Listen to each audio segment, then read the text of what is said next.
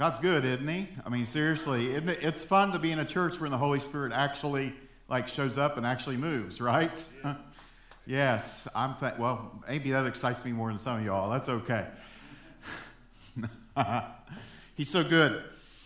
Listen, uh, we're going to be we're, we're going to be all over. So, actually, uh, actually, you know Logan and I don't communicate with what, uh, what, what I'm going to preach and what he's going to do worship with. And he actually gets aggravated when I come over and look what he's going to sing.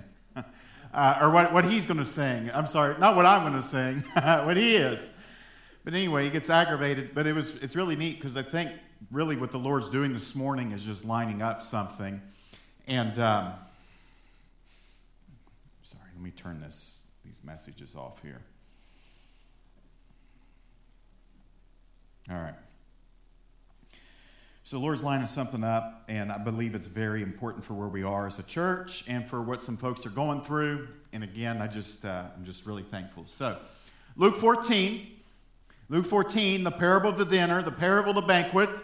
Uh, we started this last week, and I believe we're going to be here at this idea of the table for a while um, because I want us to understand what we have been invited to partake in. Okay.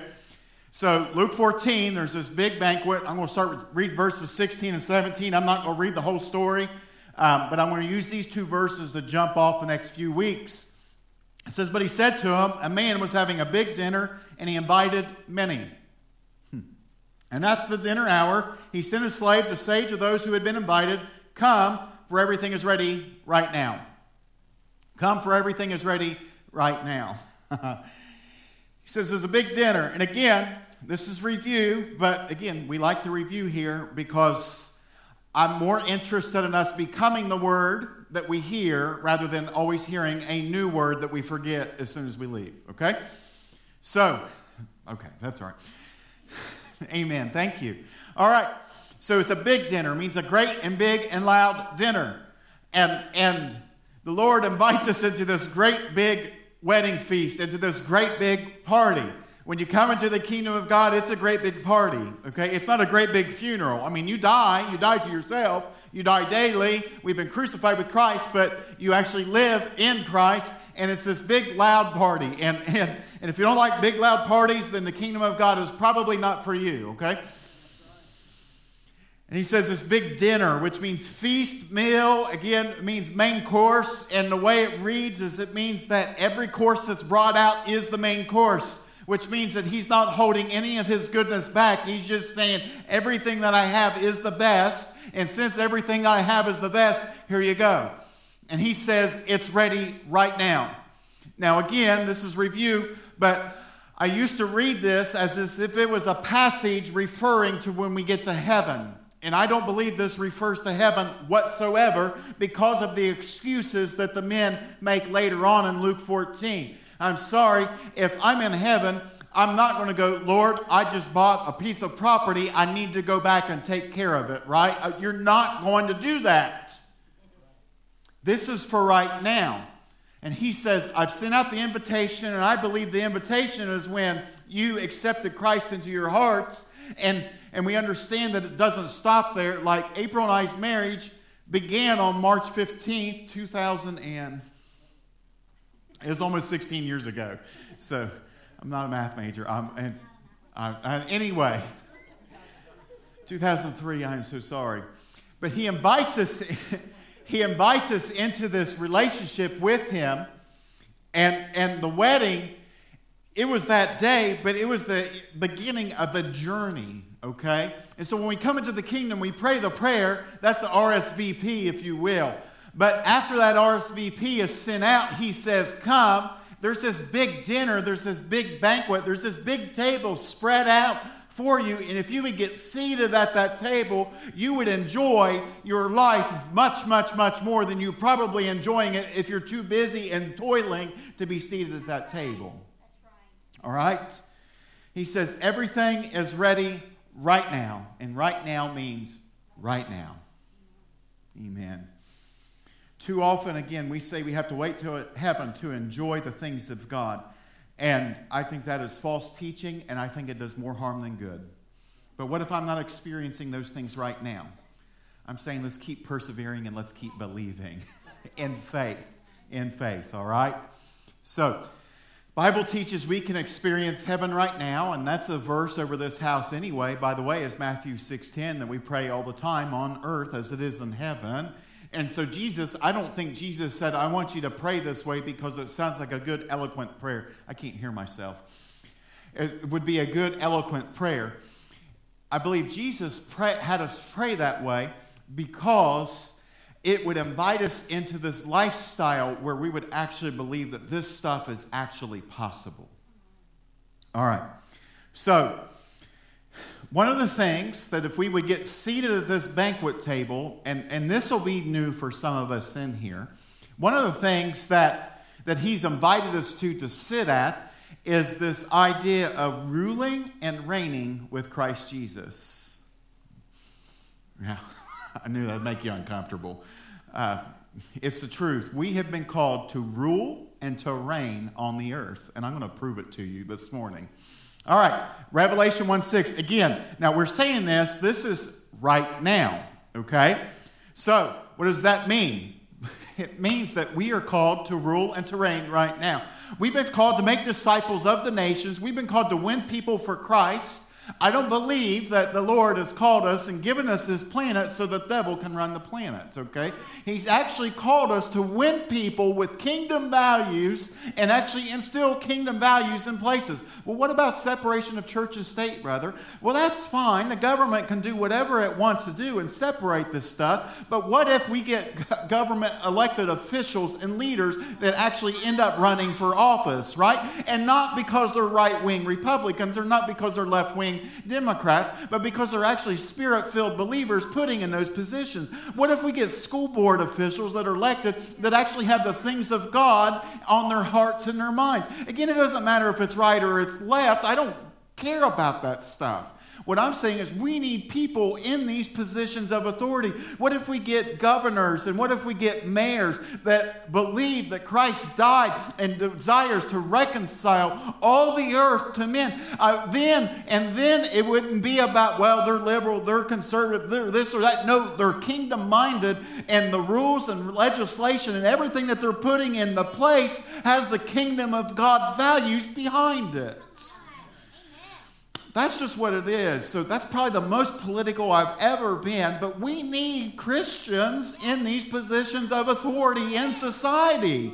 And it's nobody's fault but the churches that it's not. All right. That was fun.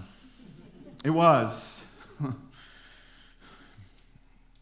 and I said before, I'm an independent, so don't try and peg me for right or left. So I'm a kingdom man. Revelation 1 6. Revelation 1 6 says, And he made us to be a kingdom of priests to his God, and Father to him be glory and dominion forever. Amen. Revelations 5:10, I'm going to read a couple of verses real quick. Revelations 5:10. You've made them to be a kingdom of priests to our God. And they will reign upon the earth. so wait, it doesn't say I'm going to reign when I get to heaven. It says, I'm going to reign upon the earth. So I'm going to mess with you this morning. Romans 5:17 says, this is the verse I'm going to hammer. It says, "For if by the transgression of one, Adam, death reigned through the one, much more those who receive the abundance of grace of the gift of righteousness will reign in life through the one Jesus Christ." So all throughout, all throughout the word, it talks about ruling and reigning. And I want to talk about reigning in life today. And what does reigning in life look like? Reigning in life looks like this. I just think it's like this. But reigning in life doesn't look like this. He's not defeated, and I'm not defeated because I've been crucified with Christ, And it's not I who any longer lives, but it's Christ in me by his Spirit, right?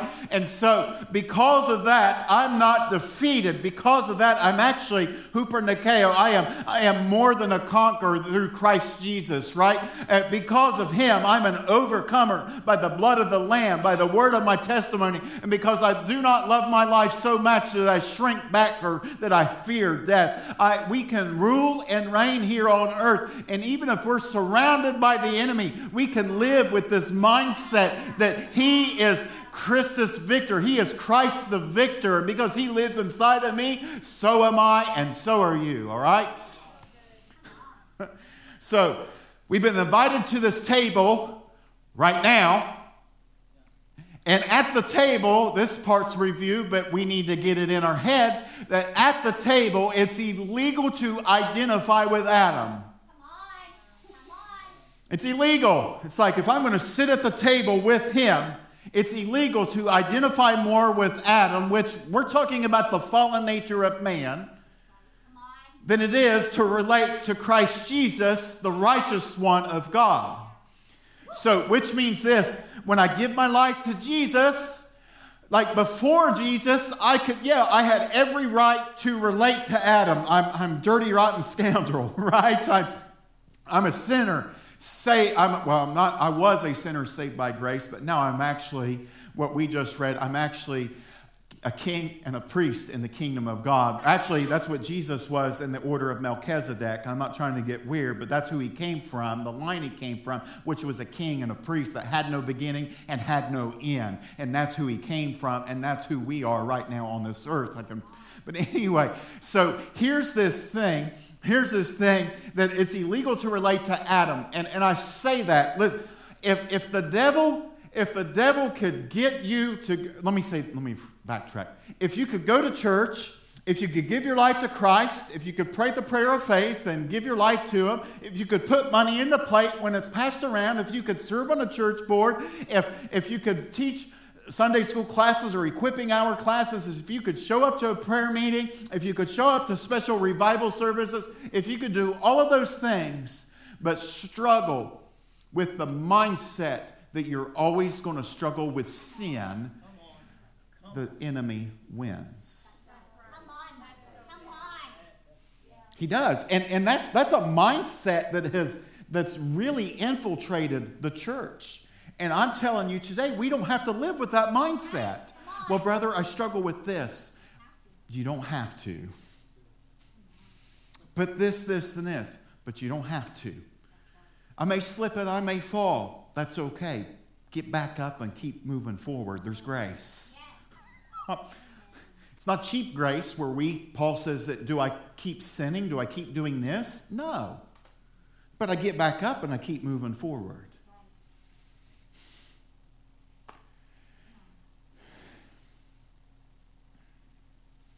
I'm going to relate more to Christ Jesus. And I'm going to do everything. And like this is something that I feel like that I'm learning right now and that I'm aspiring to every day. Every day. Every day. Well, I was angry yesterday for no reason. You know what? I'm, I should not relate to Adam anymore. I need to relate to Christ. He's not angry. He's not angry. He's not bitter. He's not full of lust. He's not full of greed. He's not full of slander, but he's righteousness, joy, and peace. And that's who I'm going to relate to. And you're like, well, is that kind of like believism where you're just actually just speaking things out and, and almost word of faith where you're speaking things out and, and, and trying to convince yourself of the things that you believe? Yeah. and there's nothing wrong with it. so, anyway, all right. So at the table, it's illegal to identify with Adam. It says, For if the transgression of one, death reigned through the one. Reigned, reign, the word reign that we're using here through the above verses in Revelation or right here in Romans, reign, death reigned. Reign means to com- control completely. So before Christ, death controlled us completely. And now death has no power over us. Like my body's going to give out one day but I'm never going to die. Maybe you all don't want to run around the room when that gets said, but I sure do. that makes me just want to fly around the place. Death reigned through the one. Reign means actually to rule as a king. So before Christ Jesus, death reigned or ruled as a king in our life.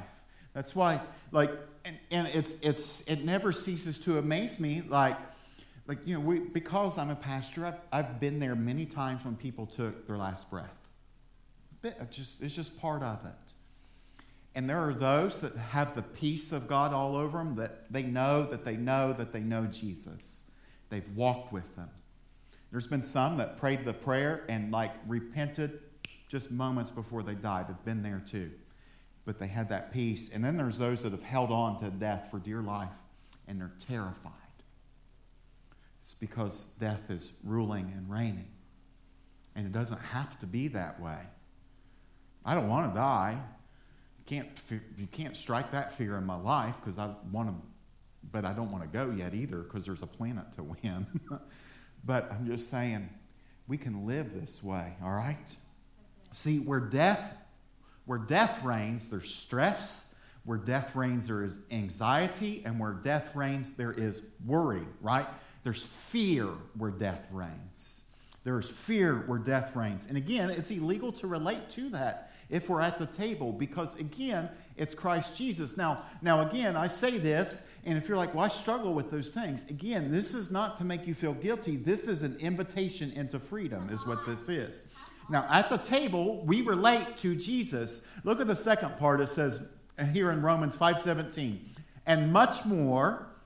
So this is saying, for the transgression of one, death reigned through the one. But much more than that, that's saying that, that, yeah, this has some weight and some power, but even greater than the power of death, much more those who receive the abundance of grace and the gift of righteousness will what? Will reign in life through the one Christ Jesus. So, yeah, death has power, but Jesus defeated death. He actually said, Give me your keys back, or give me my keys back. Actually, the keys that were taken in the garden, but give me my keys back because it's rightfully mine. And actually, Colossians says that after he defeated death, he paraded the enemy around the cosmos. It actually says he stripped them naked and humiliated him and paraded him around the cosmos. Why? Because he is defeated. Much more those who receive Receive what? Abundance of grace and the gift of righteousness. Receive means to take and to grab hold of, and it actually means to become so convinced that you can't be talked out of it. That's, right. That's what belief is, by the way. It's you get so convinced, like it doesn't matter what goes on in my life, I'm going to believe this very thing. You cannot talk me out of it. the abundance of grace. It means a surplus of grace. How about that? God, like we like going to like surplus stores, right? Or some of y'all go to like Ross Dress for Less or Nordstrom Rack, like the surplus places, or Sam's or whatever. You go to those places. Why? Because there's a discount, because they made too much. There's an abundance, there's a surplus of grace that's available to us if we would just say, I'm going to take it and I'm going to take it all. And I, I think some of us, we to be like, I'm going to take it, I'm going to run with it. But even if you run with it, he's not going to change his mind. He's going to be like, they finally got it. That's what he's going to say. And then he says, and the gift of righteousness. Righteousness is right standing with God. So not only does He give us with give us grace, but He gives us right standing with God. Like like Moses says, "Show me your glory," and the Lord says, "I'll show. I'll I'll cause my goodness to pass you by." But when He says, "I'll cause my goodness to pass you by," He actually the way it reads is is like He's like, "You can't even look at my face." But I'm going to show you my backside because that's all you could actually stand. Because if you looked at me face to face, you'd probably be like, oh, you'd melt, is essentially what's going on here. And he says, Show me this. Because of the righteousness of Christ Jesus, and we read that 2 Corinthians 5:21, he who had no sin became sin so that we might become the righteousness of God in Christ Jesus. Now, think of that. He didn't just say so that you could be righteous and right standing with God. You are actually a walking example, a living incarnation of the righteousness of God. Which means that when we live our lives, when someone looks at us and they're like, What's the righteousness of God look like? I mean, like, it looks like five foot ten, 200 I don't, it doesn't matter. But, and it has dark hair, receding hairline, and it has this beard. And this is what the righteousness of God in Christ Jesus actually looks like. And that's not arrogance because it's not anything that I could muster because you can't fake righteousness. You can't fake holiness. We, we tried to do it for five decades and made it about a list of do's and do nots.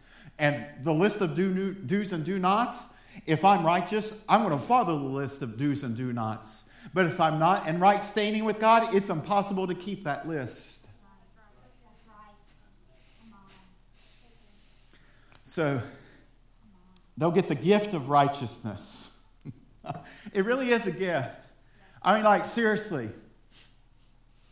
He who knew no sin became sin so that I could become the righteousness of God in Christ Jesus. And he says, Here's this gift. Word gift's a fascinating word. When he says, I'll give you the gift of righteousness, it means that he gives it to you without expecting something back.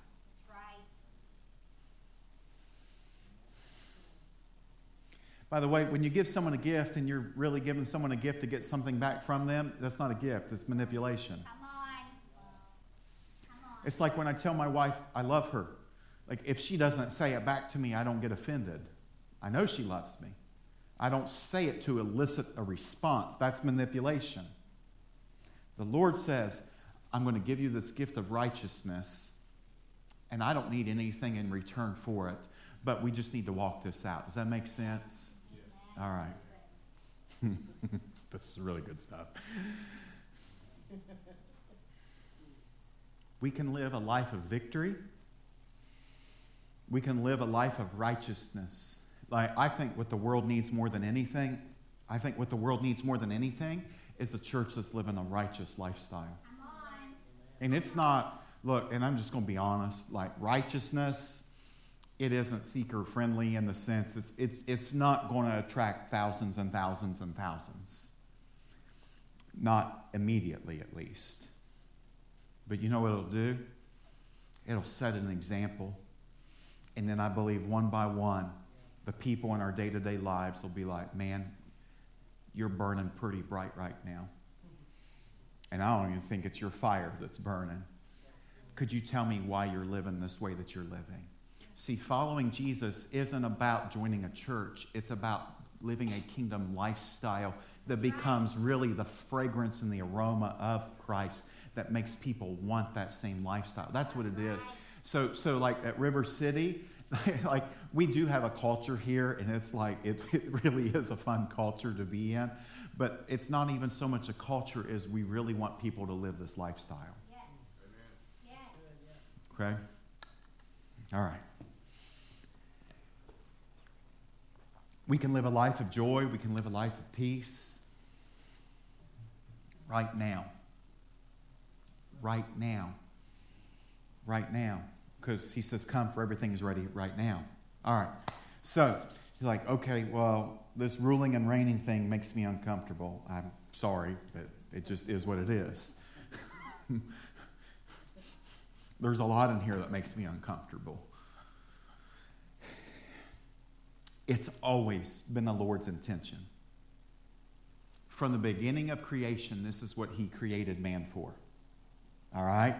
Genesis 1, verses 26, 27, and 28. Let me read them to you. It says, Then God said, Let us make man in our image. I mean, he says us because he's a triune God, okay? So let us make man in our own image, according to our likeness, and let them rule over the fish of the sea, and over the birds of the sky, and over the cattle, and over all the earth, and over every creeping thing that creeps on the earth. God created man in his own image. In the image of God, he created him. Male and female, he created them. God blessed them, and God said to them, Be fruitful and multiply, and fill the earth and subdue it, and rule over the fish and of the sea, and over the birds of the sky, and over every living thing that moves on the earth. Some really important things here. First, he says, Let us make man in our own image. Why would God make man in his own image? And man, man and woman, okay? But why would make why would God make man and woman in his own image? Because God desires people that look like Him to rule and reign over the earth. What's that mean? It means that we should look like Him to a culture that does not know Him. That's why I believe, like, as the waters cover the sea, the glory of the earth will cover the earth. That's Habakkuk. Why, why, why would the Lord say, as the waters cover the sea? It's like, how does water cover the sea? Because water is the sea. right? I think the Lord wants His glory to cover the earth to such a degree that, that people really can't distinguish where the earth begins and His glory begins and where the earth ends and where the, and you understand what I'm saying? Like He just desires His goodness and His grace and His mercy and His majesty to be demonstrated and manifested on the earth. And so, why did He make man in His own image? So that other men would know what the Lord actually looks like. Because again, you can't look at the face of the Lord without melting, right? But you can look at me and you can see that there's Christ in me, the hope of glory. You can look at you and see Christ in you, the hope of glory. And so, because it, because of the intimacy that Adam and Eve walked in, they were given the permission and the responsibility to really steward the planet. Now think about it. He said, You're going to rule over the fish of the sea. That's crazy, but Adam was trusted to name every living thing on earth. Like how like that's mind-boggling to think of too, right? It's like zebra. Like how did he come up with that? but the Lord trusted him to do it. Amen. It's like inception. Some of you don't get it. That's okay. I believe if we would walk in close intimacy with God, that we would be given the permission and responsibility to begin to steward this neighborhood, our city, our state, and our region, and our nation for God.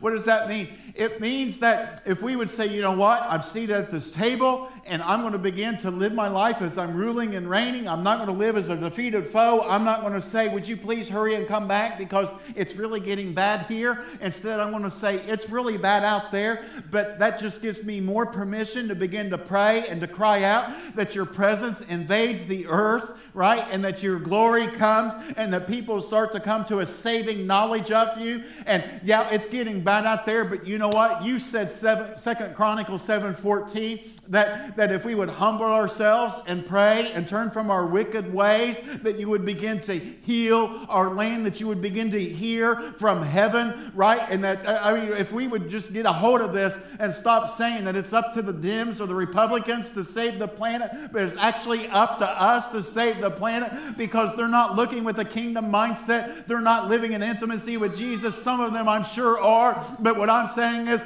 if we would stop blaming everyone else and stop saying it's because these rules are in places. The rules, like we say stuff like prayer's not allowed in the schools. Well, you know what? Maybe it should get back in our homes and then it would actually get into the schools. Or they taking the Ten Commandments out of the courthouses. Well, maybe if we would live by the Ten Commandments in our house, that it would actually be there. What I'm saying is we need to take the responsibility. And I'm not saying this to be mean. I'm saying that it's actually time to say, God, we absolutely have to have you. Would you move? Would you show up? Would you do what you said that only you could do? I'm no longer going to leave it up to elected officials to take care of my neighborhood or my community.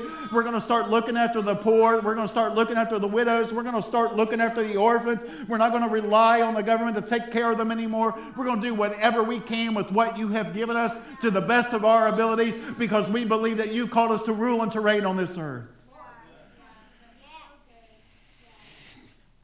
Oh, man. That's been his plan from the get go. That has been his plan from the get go. And then it got messed up in Genesis chapter 3 when the Lord shows up in the cool of the day to walk with Adam and Eve, which is mind boggling. That the Lord of hosts wants to walk in intimacy and fellowship with us. But because of sin, they were cast out of the garden. But then Jesus came.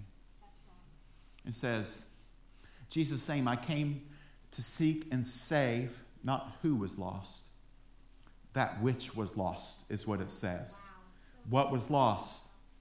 That fellowship and communion with God. Wow. The authority and the ruling and reigning as kings on the earth. All right? Like we can live as victorious. Now, I'm not saying life's not going to stink sometimes. I'm saying when life stinks, it doesn't have to eat my lunch anymore. So, very practically, very practically, what does this look like? Look at Psalm 110. Psalm 110 is the most quoted psalm in the New Testament.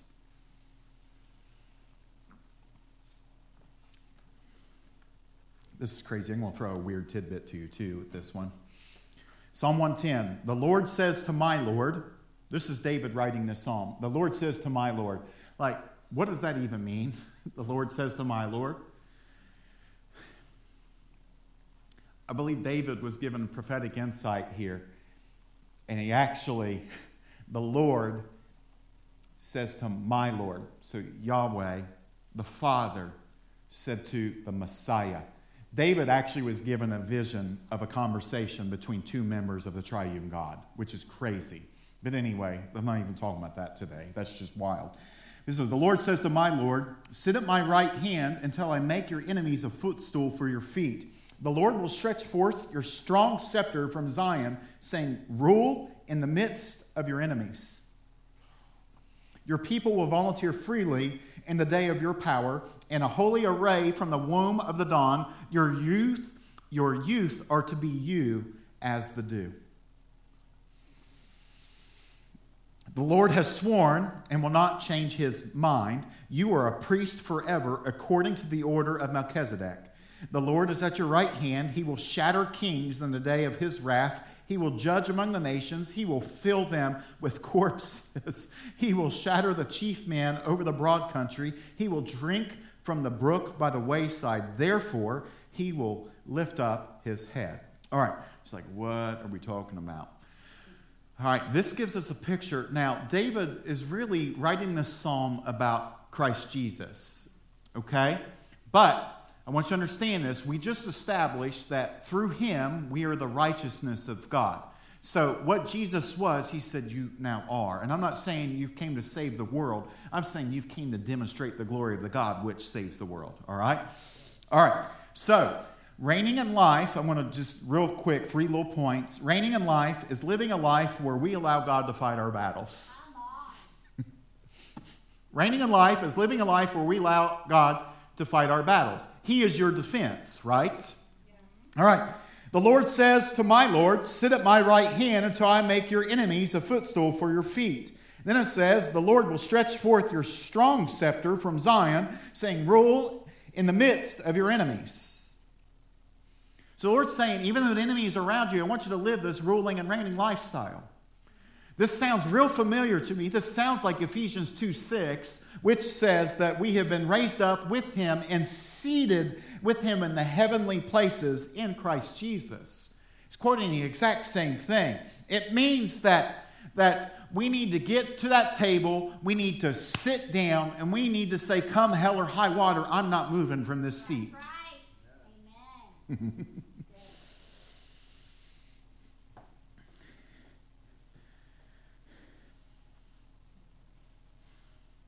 Rule in the midst of your enemies. By the way, it's really interesting. The Lord told Moses that your enemies are my enemies. Not that God's enemies were Moses' enemies, but Moses' enemies were the Lord's enemies. Anyway, he says, You'll rule in the midst of your enemies. What, what, what, what does that look like? It means that I'm careful how I say this. In an increasingly secular world, that we don't say the world's becoming increasingly secular. It means that we say, I'm going to get seated with him in the heavenly places. I'm going to live with this mindset, with this kingdom viewpoint. I'm not getting up from here, and I'm going to keep worshiping the Lord. I'm going to keep living a holy life. I'm going to keep doing the absolute best that I can. And again, if I fall, I'm going to continue to move forward. I'm going to continue to strive. I'm going to continue to pursue Jesus. Why? Because I think eventually the enemy gets distracted and decides to move on. We've said this here before. The enemy operates on a budget. He's not omnipotent like the Lord. He's not omniscient like the Lord. He's not all powerful and he's not all places at all times. So he has to pick and choose where he spends his capital at. I just happen to think that if we would get so filled with him and say, I'm sitting here at this table with him and, and the Lord is helping me stretch out this scepter, what does that look like? I actually think it means to, to like the scepter represented the king's authority and he stretches it out and it's like he's making a decree when he does it. I think it's actually when we begin to declare and decree the word of God over situations in our life.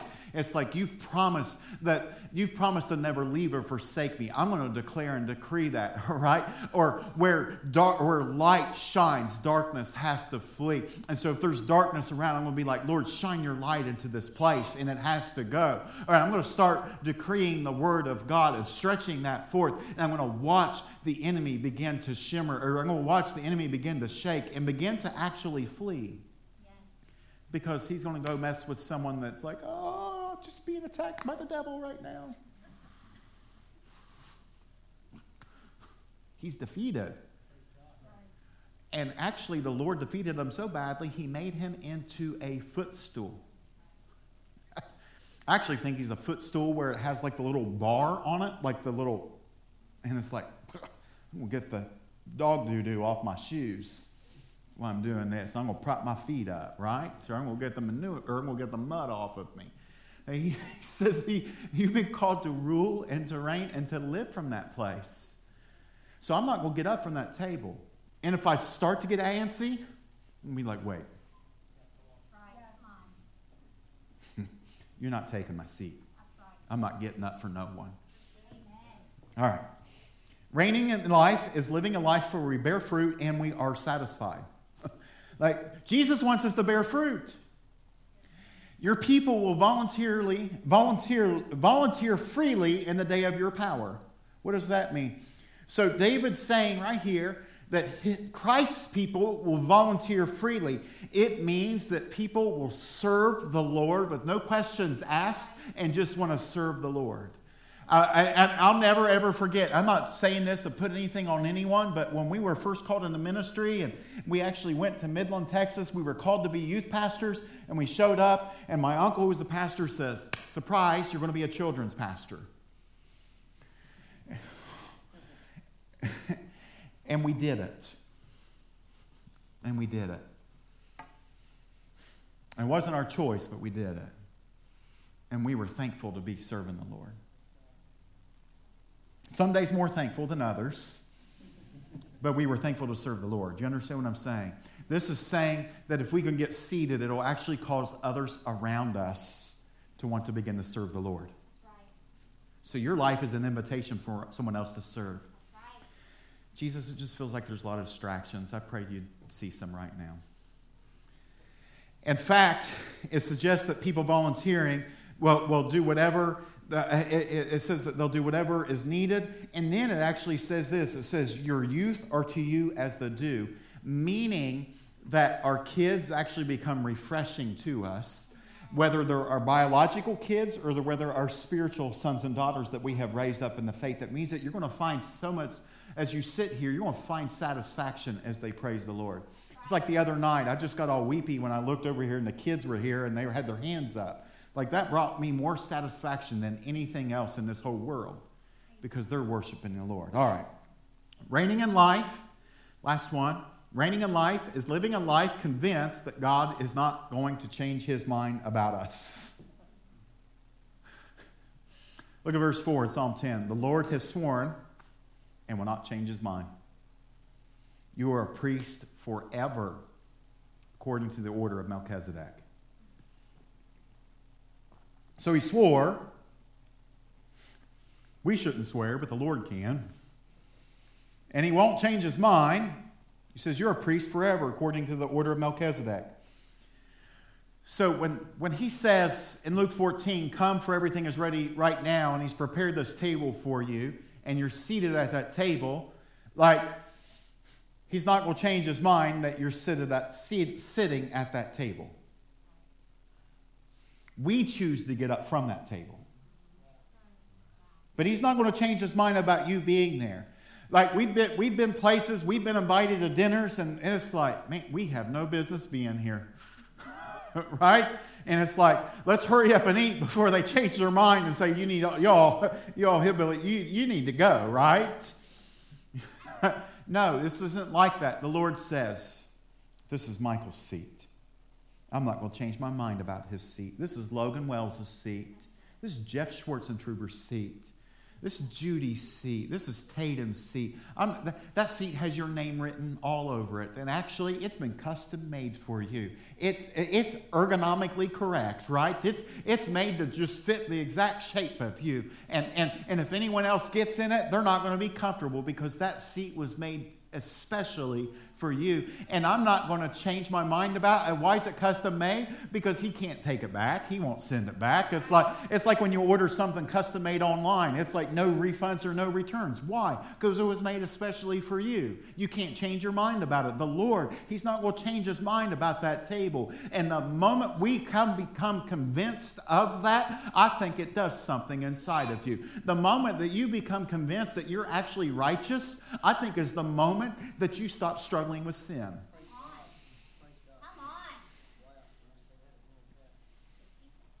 Why? Why?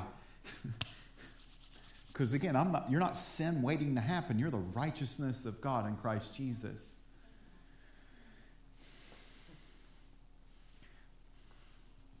The moment you become convinced that it does not, let me say this, I'm being very careful because I'm not giving you a license to go crazy. But the moment you become convinced that there's nothing that you can do that will make him love you less than he loves you right now, and the moment you become convinced that there's nothing that you can do that will make him love you more than he loves you right now, it's just the moment you become convinced of that, I bet you start to pray different. I mean, there's a time for deep crying out intercession, but, and I get that, but I can promise you that a king is not going to beg for his servants to do anything. And if we can rule and reign, we're going to be like, God, would you move in this situation? And we're going to begin to see the Lord move in situations. You don't have to talk him into it. He wants to. He wants to move. Well, it's like, well, how do I know I'm praying God's will? If you read the Bible, I promise you, you start just start praying the word and you'll start praying his will. It'll change the way you pray. It'll change the way you live your life. And then you're like, well, I, I messed up. I flew off the handle this week, or I, I went back to the one habit that I always go back to because I've struggled with it. Well, you know what? Put the habit back down and climb back up in that seat and think, I have no business being here other than your blood has made me righteous in your sight and I'm going to keep sitting here and I'm going to enjoy everything that's available at this table. And I'm going to enjoy the one that invited me to this table. Does that make sense? Okay. This is a lot. I mean, this is, this is a lot. Is that I wasn't taught this in Sunday school classes. I was taught be humble, and we should be humble. But Melchizedek was a very humble king. That's why Jesus came from that line.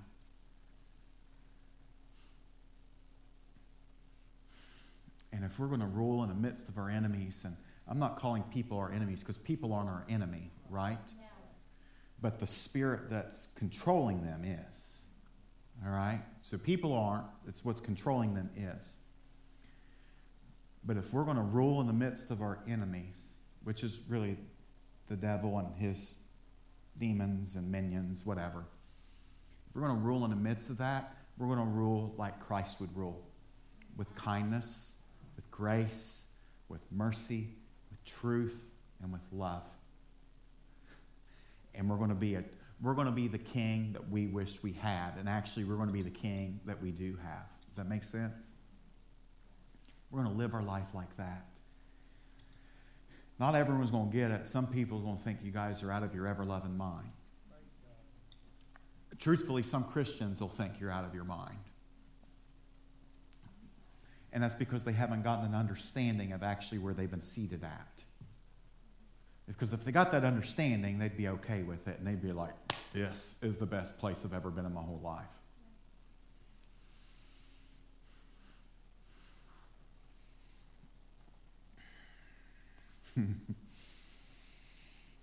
so, again, I know it's different, but you can live victorious. We'll probably keep revisiting this because this is like the whole authority, ruling, reigning, and I mean, this is like, that's blowing up me right now. It really is. And I think if I could just get this down, Lord, what could you do through me? If my church could just get this, what could you do through our church? What could you do in our city if we got so seated with you and if we just became convinced that we no longer had to fight any battles, that what we would do is we would just drop to our knees and begin to declare and decree your word. Lord, you desire that none shall perish, but all shall inherit eternal life. I pray, God, right now that my boss gets falls under conviction and they get saved. Would you begin to do that?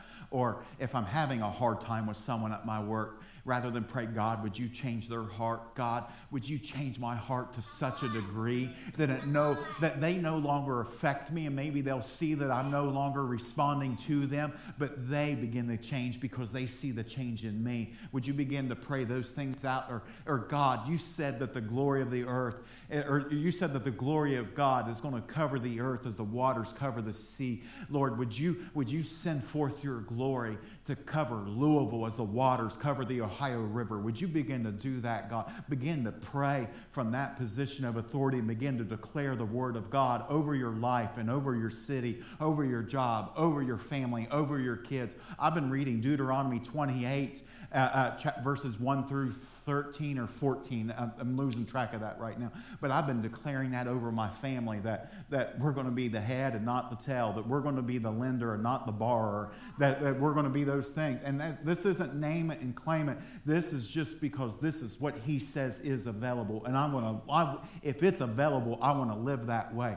And then I'm going to stay and I'm going to allow him to fight my battles. And then I'm not going to let the enemy eat my lunch. And then I'm going to keep demonstrating his goodness and his kindness and his graciousness. And then I'm not going to allow anything in my life to talk me out of the way he feels about me. By the way, that's the only thing the devil can do. Is lie to you and convince you that you're not who you say you are or who the Lord says you are. That's the only thing he can do. He's not. I, I, I don't need to talk about that. But there are some, some of us give him too much power and authority.